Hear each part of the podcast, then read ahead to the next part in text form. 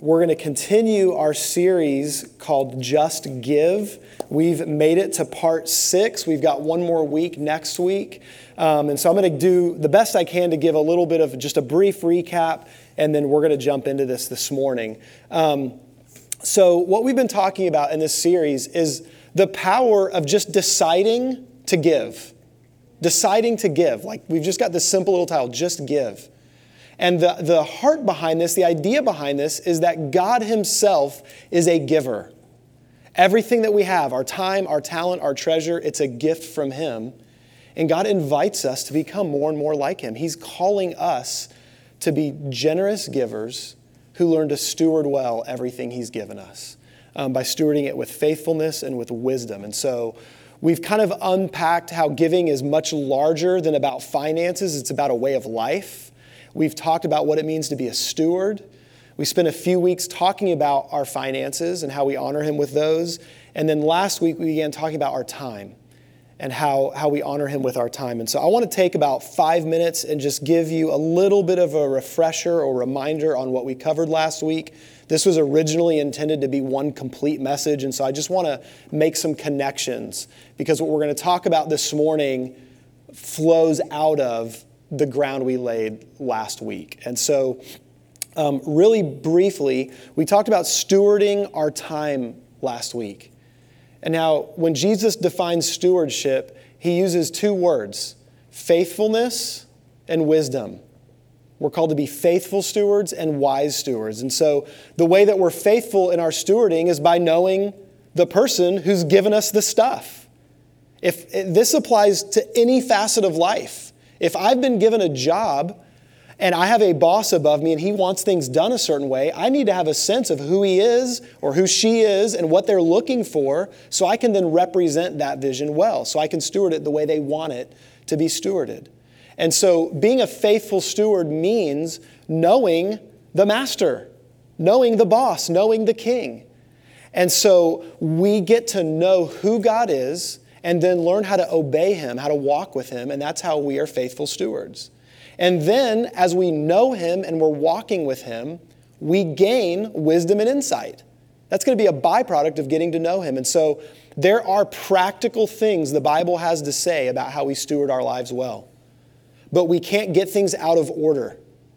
If I approach the Bible as just a set of rules to follow or guidelines and miss the heartbeat, which is a relationship with the living God, who is this generous, loving giver, um, then I'm just a good rule follower, as opposed to, to being alive to Him, alive to His kingdom, and living the life He's called me to live.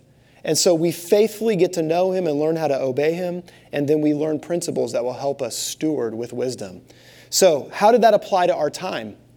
Well, we talked about giving Him our time giving him our time for the purpose of getting to know him. Not rigidly, I'm going to read my Bible every day because I'm supposed to, I'm going to pray for a certain amount of time because I've been told to, but because there's a relationship that's available and I want to engage in and get to know who God is. And so I give him my time. And then 100% of my time, I live with him. And we talked about that really intimidating verse, um, pray without ceasing. And I think we all felt really confident that we do that all the time. Um, probably not. But we define that a little more clearly. It's living with that sense of awareness that God is present and He is with me. 50% of prayer, maybe 90% of prayer should be this, but a lot of prayer is not us saying stuff to Him. Prayer is a conversation, it's an exchange. And so listening is just a big a part of that. And so to pray without ceasing means I am aware that God is present and He's with me and I begin to recognize his voice more because I'm, I'm getting to know him in the time I'm giving him, that I'm setting apart to be with him. So then throughout my day, I'm more familiar with his voice. And so throughout my day, whatever I'm doing, he's with me and present, and I live with him, and then I can follow and obey his voice. So that's, that's how we approach um, stewarding our time faithfully. So then we talked about wisdom and stewarding our time wisely. And we just kind of made a couple of observations. Number one, time is scarce, it's a limited resource that runs out. We recognize money is that way, right? Eventually, my bank account runs out of money if I just keep spending. But, but time is even more precious because when I spend money, I can go earn more. I haven't figured out a way, maybe you have, I haven't figured out a way to gain more time. I have whatever limited amount of time He's going to give me on this earth. That's it. That's what I have. It's a scarce resource. So I should view it as rare and precious. Um, we also said that time is temporary. Not, not in the way that it's scarce, it's temporary because it only applies to this life. We are eternal beings, God is an eternal being. And so time is something I'm only going to experience here. And when I move into heaven, what I was really made for, I'm going to experience the power and the joy of eternal living. And so, because time is scarce, but it's also temporary, I can, I can live in the view that God is beyond and outside of time. And so, He invites me to do something really, really cool. I get to take a temporary, limited resource and learn how to invest it in something that lasts forever. That's, that's how we live wisely. I view my time as a precious resource, and as much as I can, I invest it in things that last forever. Well, that's you and I. People, we last forever. And so we learn to invest our time in what really matters. And so we entrust our time to Him by doing that. So then, then we finished by just talking about how do we live in such a way where I am able to give God my time, listen to His voice throughout the day, and then invest this temporary resource I have into something eternal. How do I do that? And this is not a complete list by any means, but it's some reflections on how we can use our time wisely. Number one, we need to learn to rest. We need to learn to rest. That involves sleep, it's physical, it's mental, emotional, it's spiritual. We live at a frenetic, crazy pace, our minds anxiously racing. We sleep less than we were designed to sleep. The average American sleeps way less than the hours our bodies were meant. We would operate better and more fully if we learned to rest. It's an act of trust when I decide to rest. Because I'm saying, not only, God, you'll protect me while I rest, but, but Lord, I'm going to take care of myself. I'm going to rest here and believe that the rest of the time I give you, it's going to all work out. It'll be enough. And so we learn to rest. Secondly, we should work hard, but we should not celebrate busyness. We should not celebrate busyness. It creates anxiety. And what ends up happening when we celebrate busyness, when we fill our calendar with stuff, the temporary things that don't last fill all of our time. And, and we made the analogy if we knew someone and this, this is not meant for you to think of, you know, the person sitting next to you or a neighbor or something, but if, if we knew someone who was very wasteful with their money, they just spent it quickly and it was gone, and then they lived off the scraps regularly, we wouldn't view that as something to celebrate. We wouldn't view that as wise. We would view it as foolishness. Then why do we celebrate busyness? Why do we act like that's worth glorifying? That if my life is just so busy and so full, I've accomplished something. And then what happens is we're stuck living off the scraps. Our energy's depleted, our, our families, the ones closest to us, get the leftovers. And so we should not celebrate di- uh, busyness. And so instead, we talked about learning to control our calendar. Instead of your calendar dictating your life, you tell your calendar what it's going to do. And we do that by getting at it first and saying, here's what's most important rest is important, people in my life are important, what are kingdom eternal things? That, I'm going to block that out, and then I can fill in around the margins with some other things that have to be done instead of letting the busyness dictate it. We talked about the power of learning to say no. And if, if you don't know how to just look at somebody and say, no, I can't do that, we talked about a little trick you can use that I learned a few years ago. You can just tell people, my schedule won't allow it they'll still think you're really busy, and you know you just blocked out some needed time with your family or to get rest or to pray. My schedule won't allow it. Because it's, it's hard to choose to live a life that's less busy in a world that is dictated by busyness. And so we just use a phrase like that Sorry, my schedule won't allow that. I can't do it. Learn to say no. And so finally, we choose, we choose wisely to prioritize people and then be at peace that God will make it all work out. Okay, so that's what we talked about last week.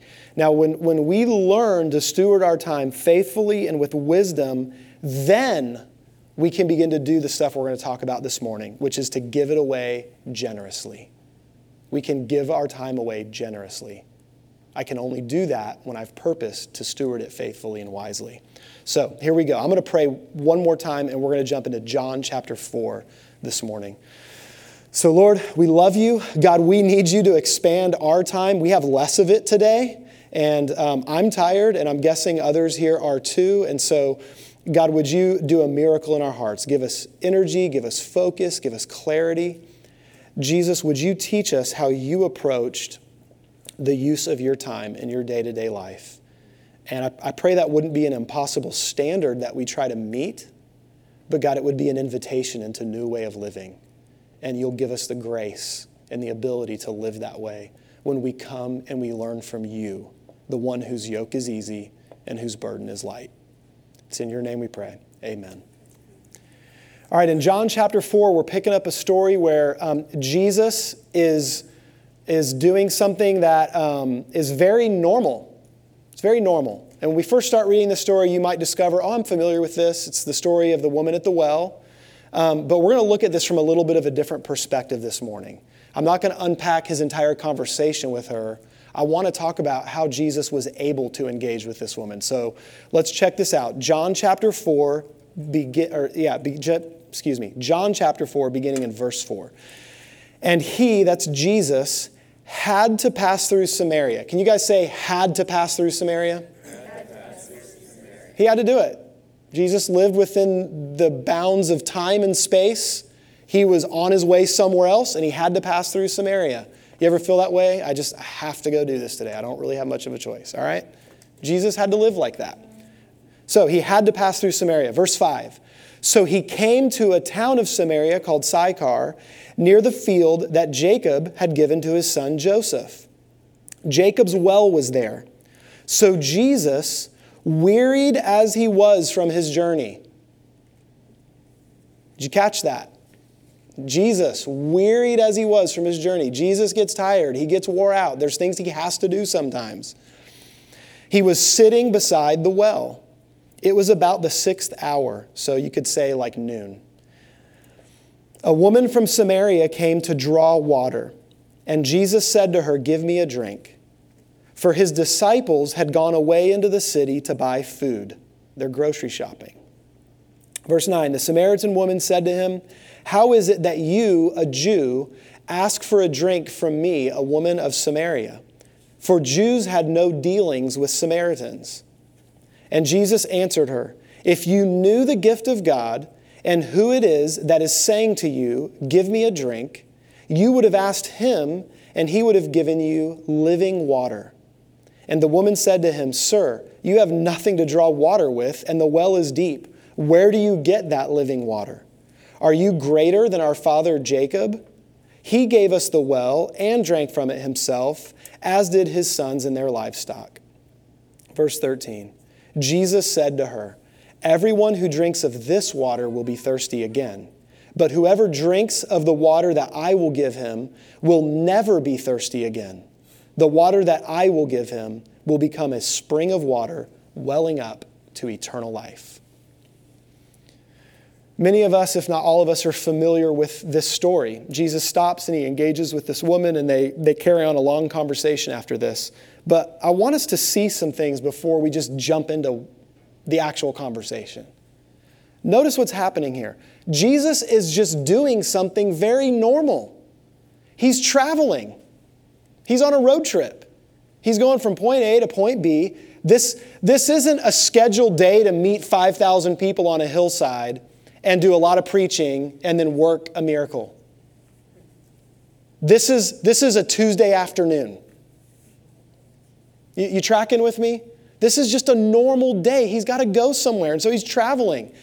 And look, he's tired. He's worn out. He sits down at this well in the middle of the day. He's just done. He doesn't even have the energy to go into town, to deal with people. I mean, if you're like me, when you're tired, like people are kind of like, I'm just going to go in my room and close the door and hide for a little bit. Jesus is just like, I, I don't people right now. I can't, I can't do that. I, I believe that's part of what's happening here. His disciples went into town, he did everything with them, right? He's tired, he's worn out, he just he can't even go down, he can't even deal with the grocery store. So the disciples are going to take care of that. He's thirsty, he's hungry, he's worn out. We, we just we need to be aware of that. Like Jesus was a, a normal guy who lived life with people. And he understood what it was to be tired, to be weary, to have practical things that he had to do. But what's interesting about Jesus is he, he knows how to operate within those confines. He was tired, so what did he do? He sat down to rest. He was thirsty, so what was he going to do? I'm going to sit here and get a drink for a minute. Like he, he stopped, he slowed down. Jesus is actually willing to tend to his personal needs. He rests and he gets a drink. He's thirsty. Now, I, I realize the danger in what I'm about to say. Okay, we, we live in a very selfish, consumer oriented world. I, I get that. I believe that. I think the gospel has, has even been twisted in a lot of ways in our culture to be all about us, and I think that's dangerous. But I also have to say that I know a lot of people who, under the guise of being unselfish, don't know how to take care of themselves. We don't know how to recognize what I need in order to love others well. If I'm focused on what I need just to be selfish and get what I want all the time, well, that's garbage and it'll leave you empty, anyways. But if I learn the power and the necessity of, of recognizing what are some basic needs that I have, it actually gives me the ability to be available, to love my kids well, to love my spouse well, to be present with people at my work. When I learn the, this pacing, see, Jesus is practicing three things here. Number one, he's practicing pace. He didn't push on and just get to the end of the journey just to get through it. He said, Hey, we got to go somewhere. We're on our way through here, but you know what? I got to stop. I got to take a break. And so he learned pacing. He practiced pacing. He, he learned the importance of rest. And so he sat down. He, he knew this word, I don't know if he uses it here, but he knew the word margin. His, calendar wasn't just chocked full of like, well, we've got to get from here to here because I've got this meeting at six tonight, and we just we got to be there on time for that. We do have to get from here to here, but we can stop along the way. We can get some rest. Peter, you're looking pretty hungry, bro. Go into town. I know there's nowhere to fish nearby. Just it's okay. I realize the fish probably won't be as fresh as what you would have normally caught, but like go into town, get a bite to eat. Like he just, he had this sense of pacing and what he needed, and so he slowed down. He slowed down. This woman happens along. She happens along. But Jesus was able to be available to her because of this, this pace. He was, he was meeting his personal needs, he was slowing down, he was resting. And then, because he was approaching life that way, the rest of this story is possible. And so let's look again at verses 9 and 10.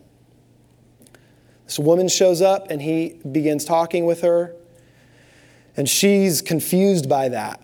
And verse 8 told us, um, you know, lets it, makes it clear to us that he's there by himself and she's there by herself. So it's just the two of them. It's the middle of the day. And verse 9 the Samaritan woman said to him, How is it that you, a Jew, ask for a drink from me, a woman of Samaria? And notice this really important parenthesis here. For Jews had no dealings with Samaritans. So this is, this is someone who, in any normal circumstances, someone like Jesus would have totally avoided. This isn't just like a close friend that he's making time for. This is somebody that would be an outcast. Now, if we know anything about the culture, there's several things we can learn from this story. Number one, if we skip towards the end, we find out this woman had been married a bunch of different times. She's on like her fifth man. Um, culturally, it makes no sense for her in the hottest part of the day to be going out to the well to draw water. She's avoiding people. The women of the town would have gone early in the morning or in the evening when it was cooler and all gathered together. They would have chatted and talked and done their little gossip thing and gotten water for their family and headed back. They would have visited. She's avoiding people. This is a social outcast, probably, anyways, from the people in her town, and then especially to a Jew. Jews and Samaritans did not get along. And so here she comes in the middle of the day. Can you just imagine how she's feeling when she walks up thinking she's got the well to herself? It's like, oh, Oh, and it's a Jewish guy. Great. Well, maybe I can just avoid him and do this really quick. But Jesus sees her and engages with her. Because of Jesus' pace and margin, he, he saw this woman as a real living person who had needs, who had desires, and he stopped and he engaged with her. And so then he answers her after she's just shocked that he's even acknowledging her existence. He answers her and said, If you knew the gift of God and who it is that is saying to you, Give me a drink, you would have asked him, and he would have given you living water. Notice how selflessly Jesus is approaching this. He's thinking about her and her needs and what he has to offer her. Because of Jesus' pace, this woman, instead of being viewed as an annoying interruption, was viewed as a person of worth and of value. And he recognized, I've got something I can give her. And so he stopped and he was able to do that because of his approach. He considered her valuable and worthy of his time. I just, I just wonder how many times we're marginalizing people around us. I mean, I'm a dad, I've got a bunch of kids. I'm guilty of doing this with my children of marginalizing them, of being so spent and exhausted and not having time with them that I, i will view them at times as an annoyance. it breaks my heart to think about the times I do that. But I, I know in my heart I do. But when we learn to operate during the normal needs of day to day life with the right pace and right margin, then we give ourselves the chance to see people as valuable and worthy of our time instead of an annoying interruption that's making my life more difficult. This is the power of this. So, because Jesus did this and he slowed down and he embraced being present in the moment, he engaged with this woman. And then I love this. He begins talking with her a little bit more, and in verses 13 and 14, he begins to tell her what, what he has that's available to her. Jesus said to her, Everyone who drinks of this water will be thirsty again. But whoever drinks of the water that I will give him will never be thirsty again. The water that I will give him will become in him a spring of water welling up into eternal life. He's talking about time. He's saying, I'm carrying around something eternal with me. And I want to give that away to other people who need it. I'm willing to give away the eternity that I get to carry around in me to others. And he happily gives it away. Listen, Jesus' approach to life enabled this forgettable day to turn into one of the most well known, impactful moments from his ministry. How many of you had heard of the woman at the well, the story of the woman at the well before this morning? Yeah, we know. This is a forgettable day. This is a random moment in time, but there was eternal work to be done. We encounter eternity every day in one another. I am walking around eternal beings all day, every day. And so many of us just live trudging through life, not, not living in view of that eternity. And when we recognize and appreciate and, and um, are grateful for the time we've been given, we see it with the right perspective, I realize that I have the unique opportunity to give away, encourage, speak life into other people. I can offer them something that is available to everyone. And so this forgettable day turns into an impactful moment that we can now learn from. Jesus walked through life managing his time in order to prioritize people. I mean, it would be an interesting study just to look at how many times Jesus allowed for interruptions. You know, he's on the way to Jairus' house. I mean, we've got a desperate situation. Jairus' daughter is sick unto death, she's dying. And Jesus, on the way there, allows himself to be stopped by this woman with the issue of blood who is desperate for some help. Now, her circumstance is the opposite of pressing. She's already figured out how to live that way for years and years and years. He could come back to her in a week and deal with it then. From our perspective, the girl on her deathbed is a way higher priority than the demands of this woman who's just had a chronic illness. But Jesus stops, he slows down, he engages with her, she receives healing, he connects with her, like he has a real personal exchange with her. And in the midst of that time, that little girl dies. And if we stop right there, Jesus blew it. He blew it. He didn't prioritize the right thing. He wasted of time. He should have been in a hurry. But he carries around eternal life with him. And he knows, in view of eternity, he's got plenty of time to get to that little girl. And he calls life out of death and raises her from that bed. The same thing happened with Lazarus. Lazarus is his friend. He knew this guy, he loved him. And he got word that he was sick, and Jesus delayed a few days. We, we need to learn how to let Jesus teach us about what really matters and what we prioritize, and that interruptions might actually be the very best part of our day if we'll dare to believe that. But if I'm living a busy, frenetic, chaotic, I'm always out of time, I'm always racing, my mind is anxious and racing, I have no ability to view life this way. Man, I pray that we would let Jesus invite us into how he approached time. Crystal, I don't, did you know I was going to read from Ephesians 5 this morning? No. I thought that was so cool that you shared that verse during worship. Well, we're going to go to Ephesians chapter 5. Uh, the whole chapter is worth unpacking. Um, it's a very practical chapter. The idea behind it is walking in love and prioritizing people. The further into it you get, you get practical advice as a married person. If you're married, you get practical advice how to interact with your, your employer or your employees. It's a very practical chapter. But the heart behind it is learning how to walk in love. And so we're going to just check out a couple of verses here. Ephesians chapter 5, verse 2. Paul is inviting us into the same way of life that Jesus had. And so he says, Walk in love as Christ loved us and gave himself up for us. That's how Jesus used his time for us, for others. A fragrant offering and a sacrifice to God.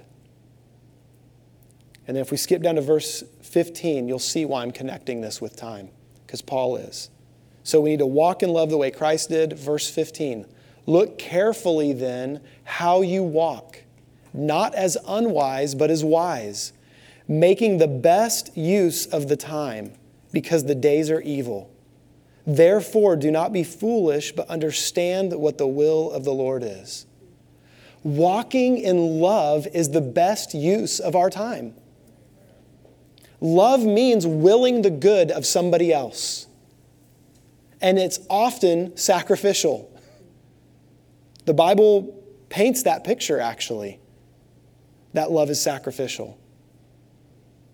This wasn't in my notes, but um, one, of the, one of the first, the first place in the Bible where the word love shows up, you know where it is? It's in the story of Abraham taking his one and only son Isaac up on the mountaintop to sacrifice him. That's, that's where the word love shows up for the very first time in Scripture. God's teaching us a principle about what love is. Loving someone else costs me something, but we're invited into a life where we walk in love. We learn to love each other. It's the best use of our time. And then he says this strange thing we, we make the best use of our time because the days are evil. Because the days are evil. I want to actually unpack that word a little bit. That word evil, it's the Greek, Greek word poneros. I hope I'm saying that right. Poneros, maybe. Um, it means labor. See, the first word out of the gate isn't morally wrong. It means labor. It means sorrow. It means painful. It also means evil in a moral or spiritual sense. It has within it the idea of life being full of labors and annoyances and hardships, um, toils, perils, pain, trouble. It, physically, it means diseased or blind. In an ethical sense, it means evil, wicked, bad. What he's saying is life is hard.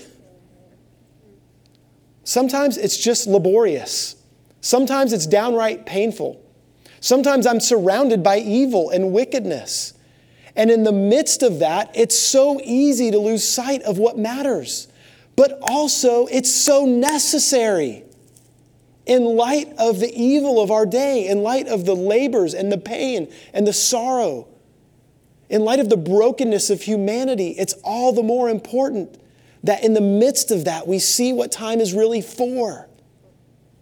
To love and treasure that which is eternal, to speak some light into the dark, to bring some comfort in the midst of pain.